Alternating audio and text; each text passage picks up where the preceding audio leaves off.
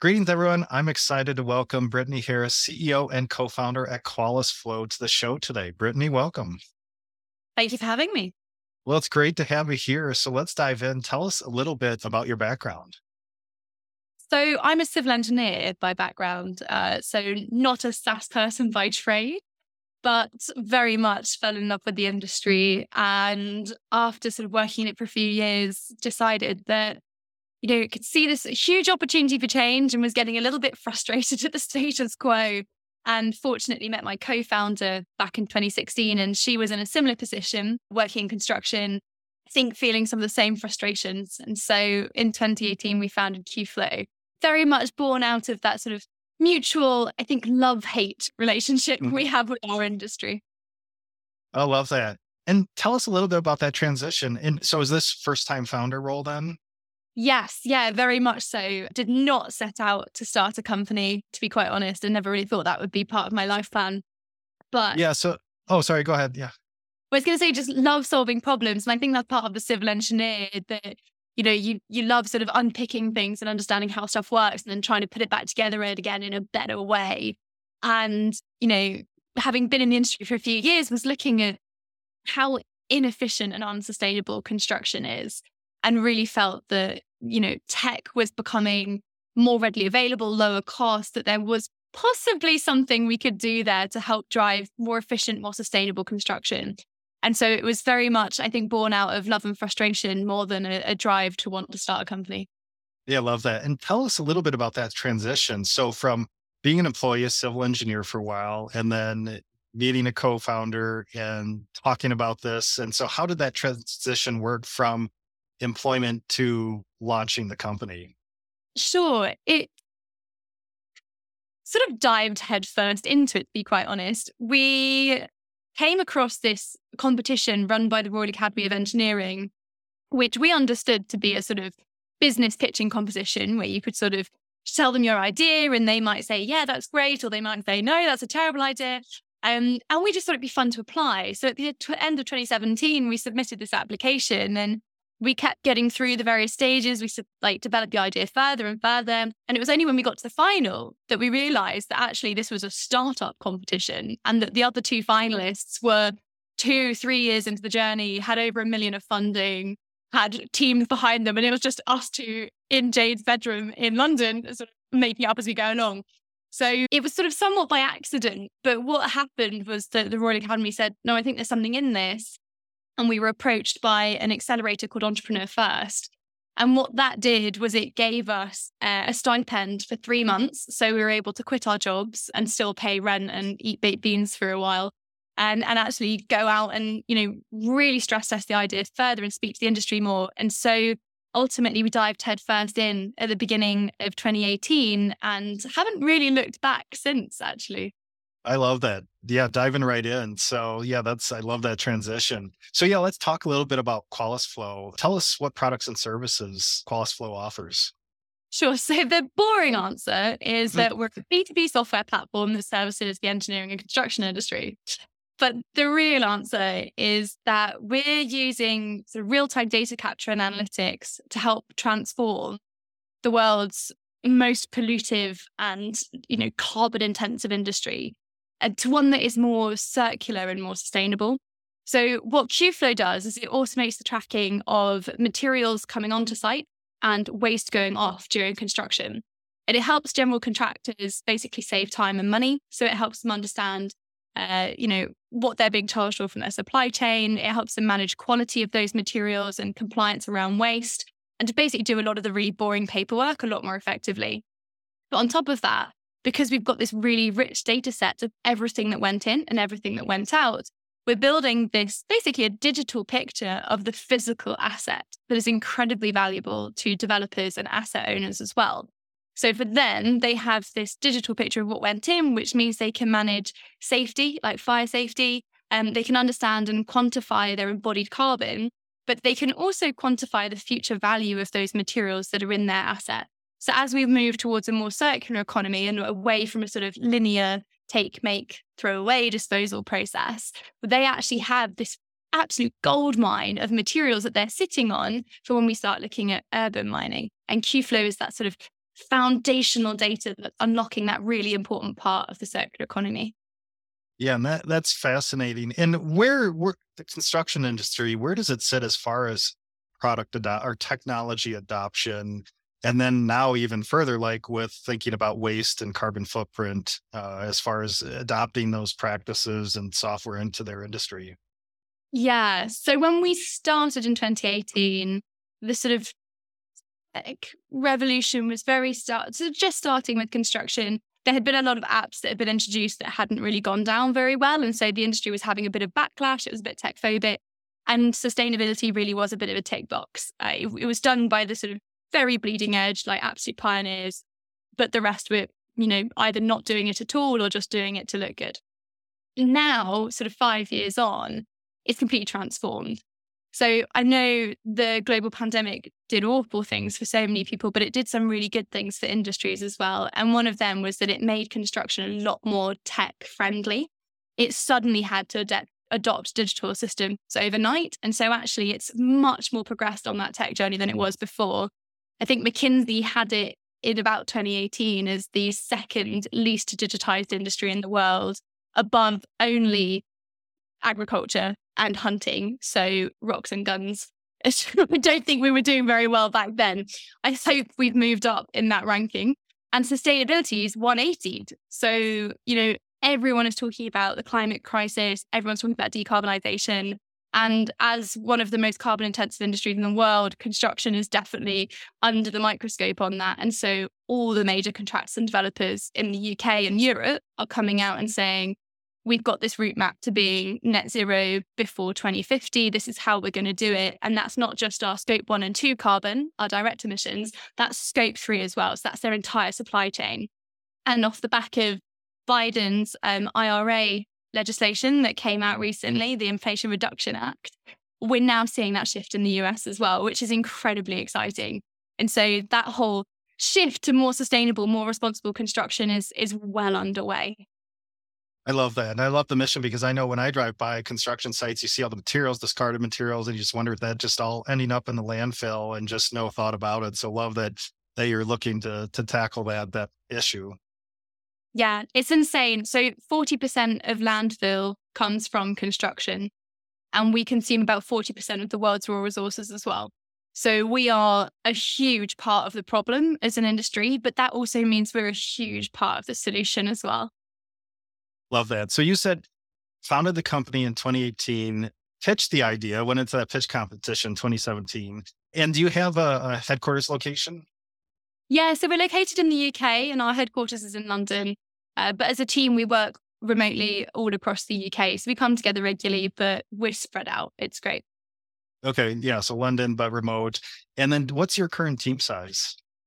So we're 32 33 was literally just onboarded someone so 33 at the moment and we're we're hiring a lot so we we aim to be at 60 by march next year so big growth going at the moment i love that so 33 staff hopefully going up to 60 by march of next year and anything yeah. you want to share around your revenue or ARR range right now yeah. So one of the big things, so we've just raised Series A investment, and one of the big sort of milestones we wanted to hit uh, before doing that was hitting that one million ARR mark. So we're now in that bracket of the one to five million mark, and and sort of powering ahead on on continued growth of that new capital. I love that.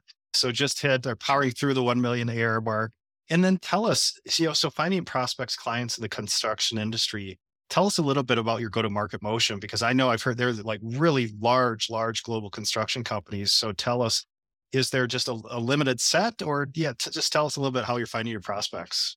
It's a really interesting market and it is a challenging one. So there are a sort of a large handful of the really big general contractors mm-hmm. and underneath those, you've got this huge range of tier two contractors who are sort of still doing some incredibly big projects, but you wouldn't consider them the sort of big GCs. Mm. So in the UK, it would be people like Skanska, Costain, Balfour Beatty. In the US, it would be people like Clark Construction, Suffolk. These are, you know, the big international players.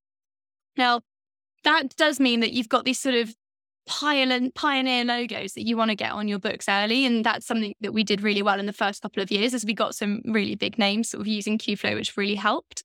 But then also you've got this huge database or huge sort of pool of potential clients in the tier twos and the SMEs as well. And so part of what we're looking at is how do we make Qflow more accessible to those tiers further down the industry? Because if we're going to transform construction, it can't just be with the big boys at the top. It needs to be with the entire space. Yeah, it makes a lot of sense. And so who who do you reach out within a construction firm? Do they have a, a CTO or somebody managing their tech or, or operations officer? Who is that that you try to find? They don't typically have a CTO. We're seeing a lot of CIOs appear, so chief information officers, but that sort of tech leadership within companies still is quite new to construction.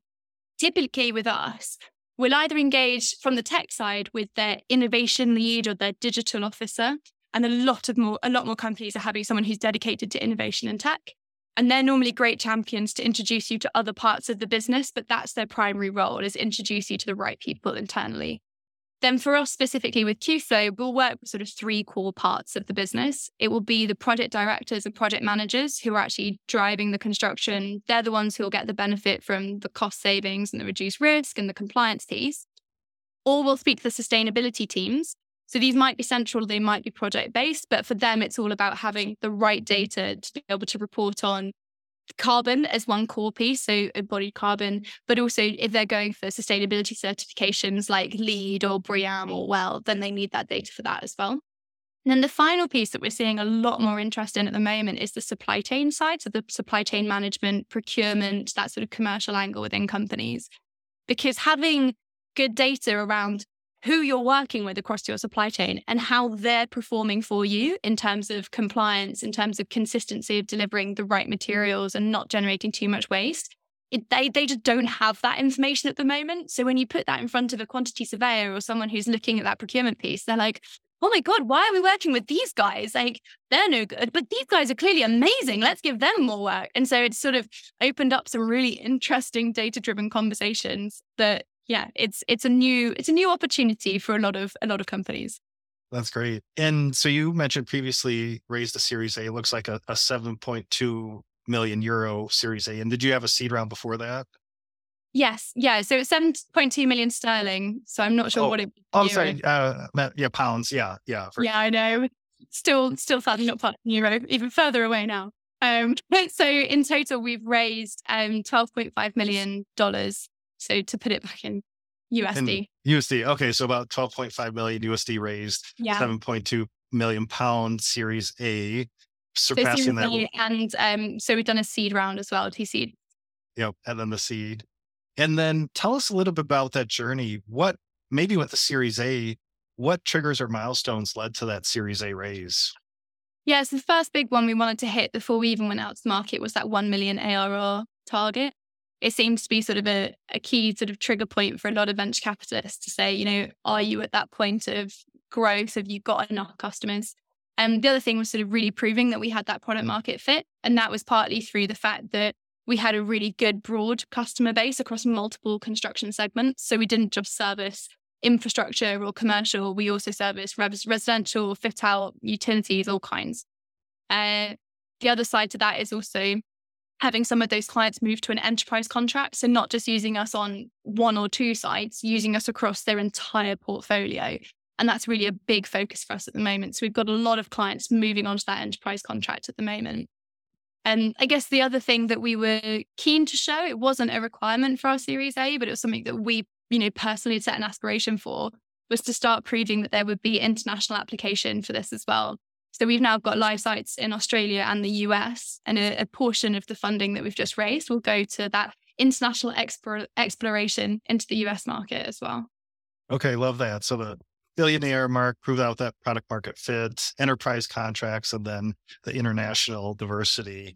And then anything you want to share with founders listening right now, any lessons learned that you learned in the seed and series A round?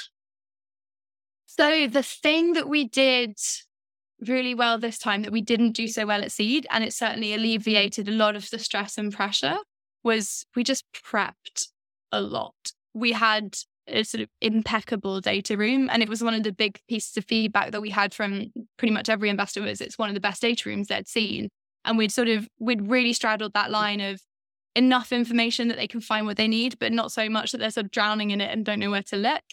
Um, so that was something that was really worth spending a good month and a half prepping before we opened the round.